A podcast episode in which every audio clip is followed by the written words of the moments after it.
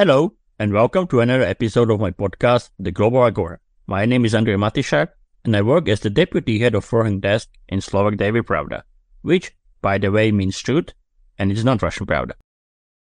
Mick Ryan is a military strategist and retired Australian Army Major General. He believes that the slow delivery of the Western weapon systems to Ukraine is one of the reasons why the Russians were able to build strong defensive lines. We discussed the successes and failures of Ukraine's counteroffensive, why he thinks that the commander in chief of armed forces of Ukraine, Valery Zaluzhny, injected a dose of reality into the conversation about the war, and also what he got wrong about Russia. Listen to our conversation.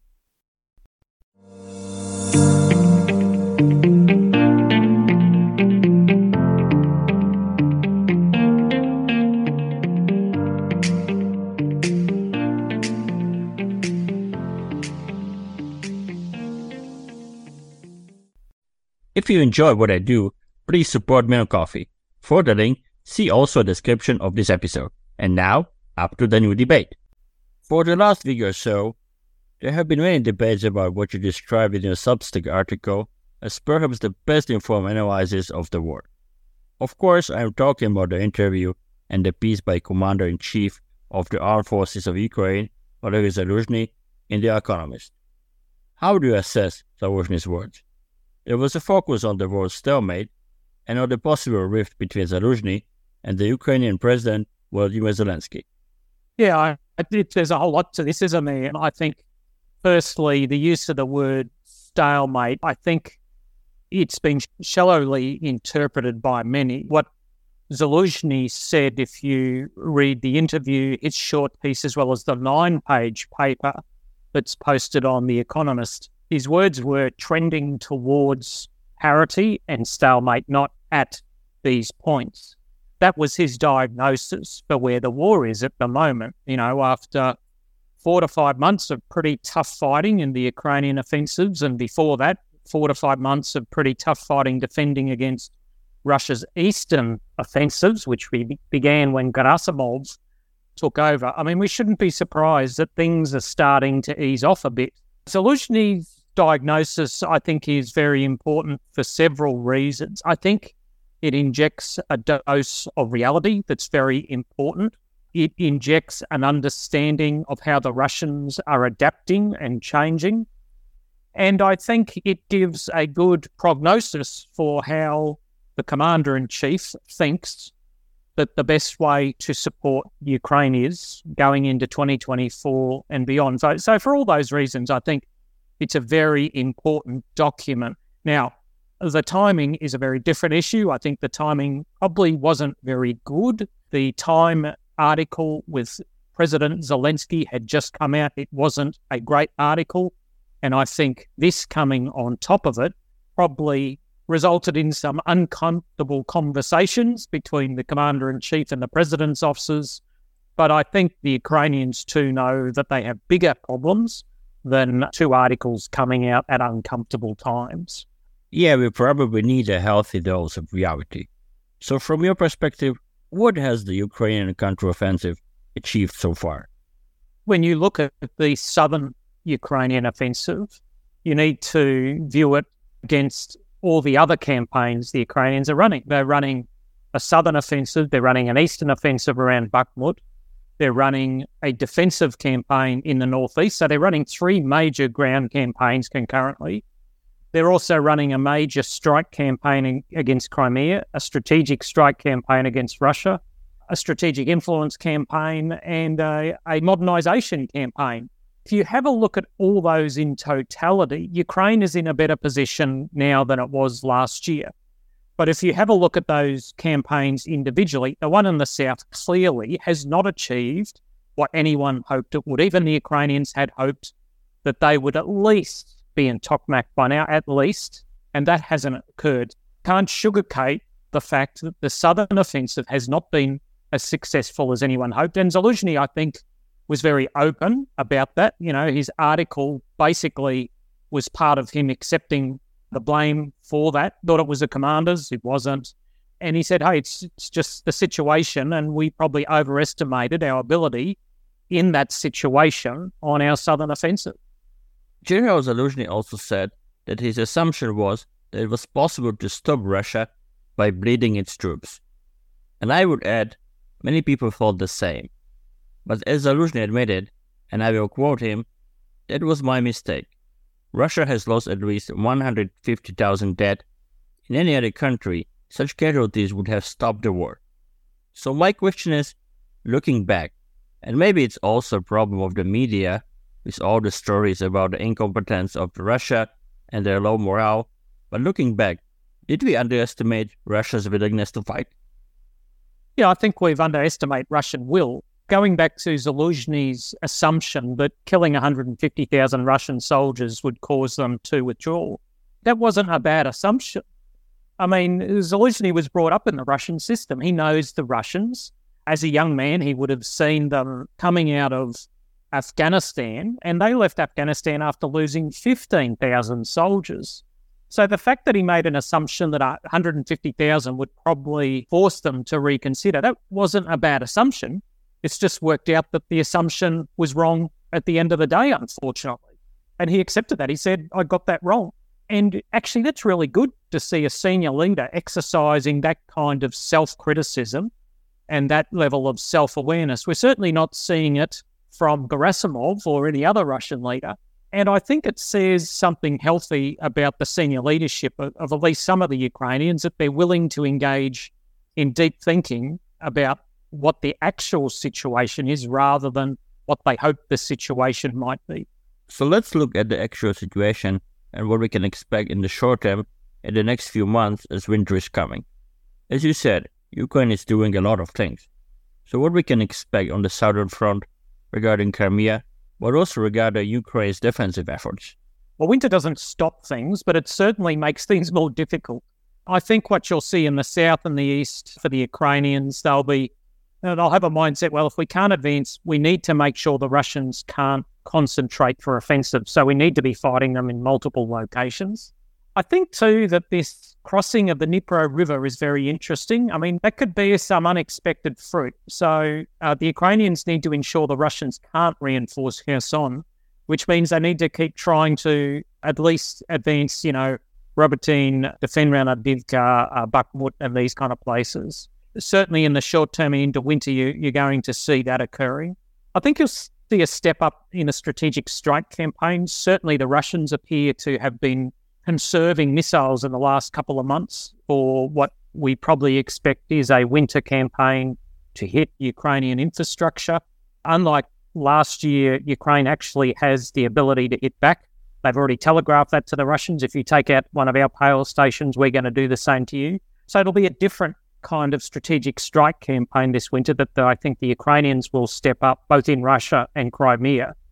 And then I think their strategic influence campaign, they're really going to have to rethink their messaging and how they get cut through when Israel Gaza is a major distraction for the US administration before it even starts thinking about the coming presidential campaign, which is another major distraction for them. So, you know, the Ukrainians have all these other campaigns. They'll just be weighting them differently over the coming months, I think, and, and into next year.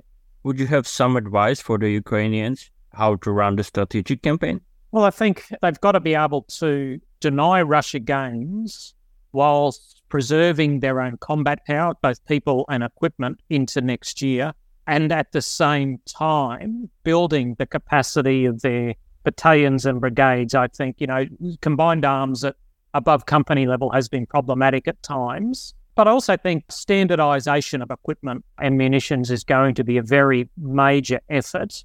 It's going to take years to achieve it, but they're they've got to move towards it because, you know, the world's moving out of 122, 152 millimeter ammunition. So they need to standardize around NATO systems. They have a menagerie of artillery. They're going to have to make decisions on standardizing that at some point in time. That's a very big thing, but you know, there's no better time than the present to start that. And that will be a major campaign of transformation over the next couple of years. A few days ago in Brussels, I talked to a group of young Ukrainian journalists. One of their questions was why Ukraine didn't build better defenses similar to what Russia did. They feel that not only the progress of Ukrainian forces is slow, but Ukraine's soldiers are also under pressure on some part of the front, which is real. Did Ukraine focus too much on the offensive and forget about solid defensive lines? No, I, I think that isn't quite accurate. If you have a look around Avdiivka at the moment, one of the reasons Ukrainians have been able to hold on and been able to hold on there since 2014 is because they do have these very well developed defensive lines and they have them in other areas as well. I mean, we shouldn't forget the Ukrainians have been doing defensive operations in the Donbass for eight years. There's been trench warfare over that entire period. It's not new over the last 12 months. And the Ukrainians, besides that, were very, very good at mobile defensive operations in the north and in the south and in the east as well. So just because they haven't built what the Russians have got doesn't mean they're no good at defensive operations. Indeed, you know, if you have a look at what's happened over the last period since February 2022, the Ukrainians have taken on a country that's three times their population, 10 times richer, with a military that's five to six times bigger, and fought them to a standstill. That says to me, actually, Ukraine's pretty good at defensive operations. My next question would probably require a separate interview. But in general, how much do the Western weapon systems work when they face Russians? Any, at least, preliminary lessons? Well, they work really well. You know, I, have just come back from a trip to Kiev and I spoke to quite a few senior people. The first big transformation was just the transition to 155 millimeter guns. As hmm. one Ukrainian general said to me, you know, with Russian 152 millimeter guns, each target required nine rounds. With NATO 155, that's three to five rounds. Well, that's a big disparity just in ammunition usage and in precision there.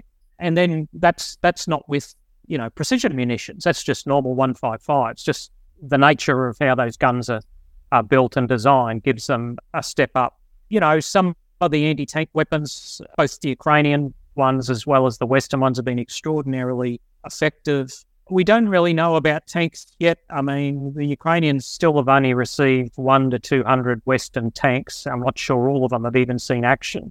They've probably received 500 Russian tanks and a, and a 1,000 T 72s from various donors. And what they've shown is, whilst T 72s may not be the most technologically advanced, if you use them right tactically with the right tactics and well trained crews, they can be very, very effective indeed. I think the figure I was quoted by the procurements people there is that 40% of Ukrainian material and munitions is donated, and the other 60% is existing Soviet era stuff or material they buy on the world market. So, Western and NATO equipment is by no means in the majority yet and won't be for some time, but it has provided Ukraine with a very, very critical edge and we just need to keep working with them to build their stocks because the stocks of Soviet era munitions are rapidly diminishing. We hear a lot of criticism from Kiev, but also from many experts, that on the one hand, the West is really trying to help Ukraine, but on the other hand, the weapon deliveries are slow, and Ukrainians are not receiving everything they need.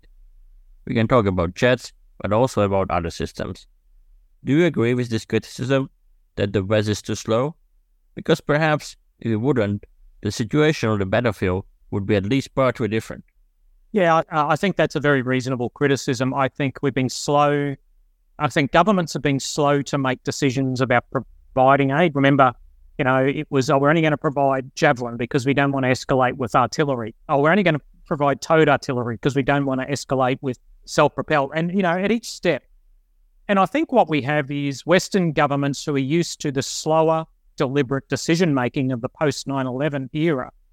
And their systems have not yet caught up with a world that's far more technologically connected and moving at a much greater pace.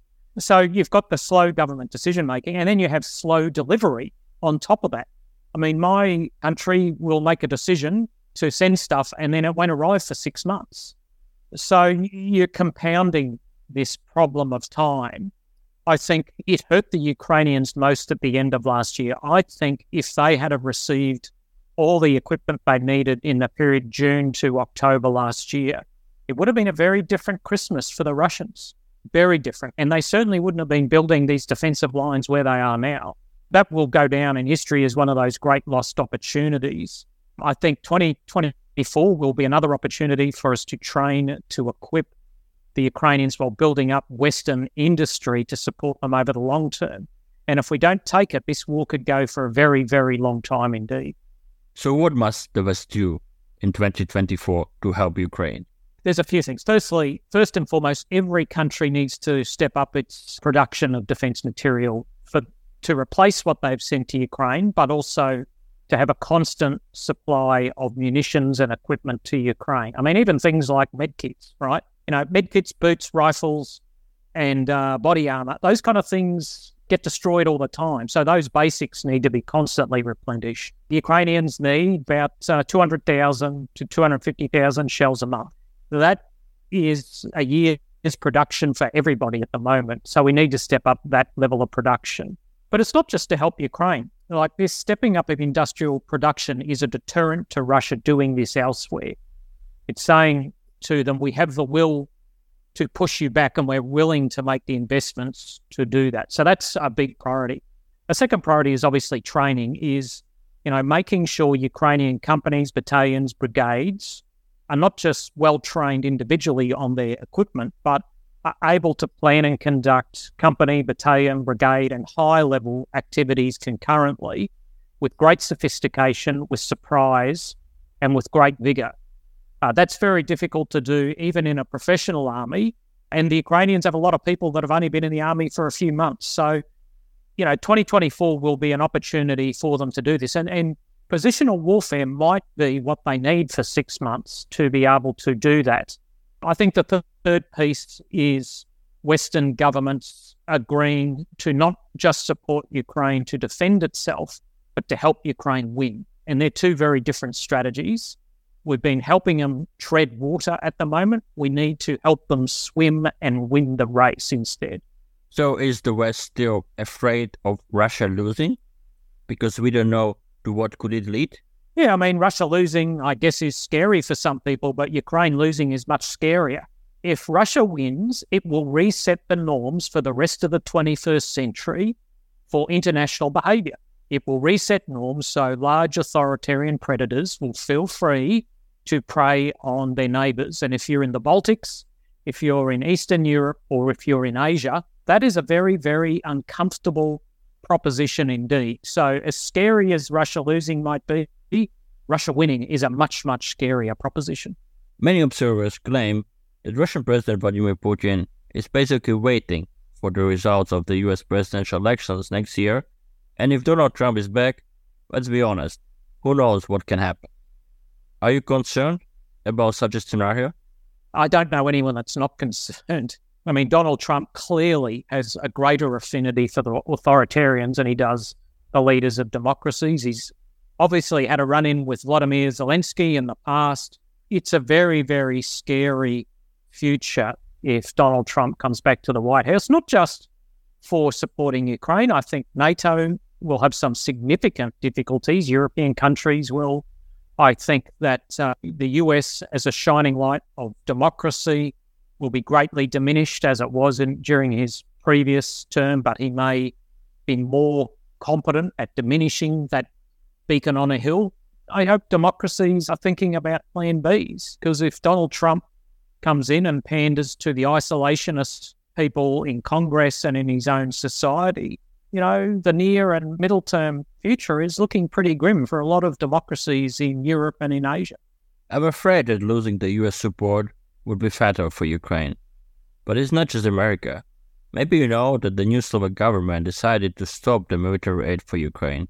Of course, this is far, far, far less important than what the US may or may not do, but still, do you think it's really a bad signal if Slovakia, which is NATO and the EU country, acts like this? The support of every country matters. I mean, there's people in my country that say, hey, we're on the other side of the world. Why does it matter? It's like, because protecting democracy has always mattered to our country. You know, there's 35,000 dead Australians in, in French soil from World War One, and it was even further away in those days. But we felt those values were worth protecting, and they're just as worthy of protecting now. And we send a message that if one democracy is not worth defending, are any of them worth defending? So I think every country's support matters. It doesn't matter whether you give one dollar or one billion.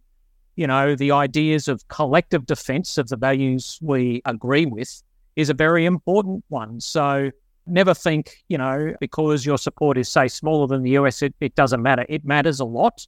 It matters by itself and it matters as part of a collective series of nations. Mick to wrap it up, and we have been talking about what is happening on the battlefield, but Czech President and former chairman of the NATO Military Committee, Petr Pavel, just said the West must support Ukraine as much as it is needed, but he also mentioned the time is on the Russian side and that it's possible to expect some peace talks the next year. How do you see this? I don't see any prospect of peace talks at the moment. Putin's not interested in them. He's happy just to wait things out. So there's no prospect from the Russian side, I think. And I think for Zelensky, it's politically impossible for him to do that. He has set these 10 goals for Ukrainian victory that uh, he laid down at the G20 two years running and in other major speeches. And the goals for Ukraine to continue fighting have widespread support because Ukrainians know if you know if Russia stops fighting, it goes home. If Ukraine stops fighting, it doesn't exist anymore. And places like Bucha, Irpin, and other places have shown Ukrainians what happens if they decide not to fight. So I think they're going to fight on. I don't see any prospects for peace talks in the short term. Maybe 2025 if Ukraine can give the Russians a thrashing but I just don't see it in the short term. This was another episode of my podcast, The Global Agora.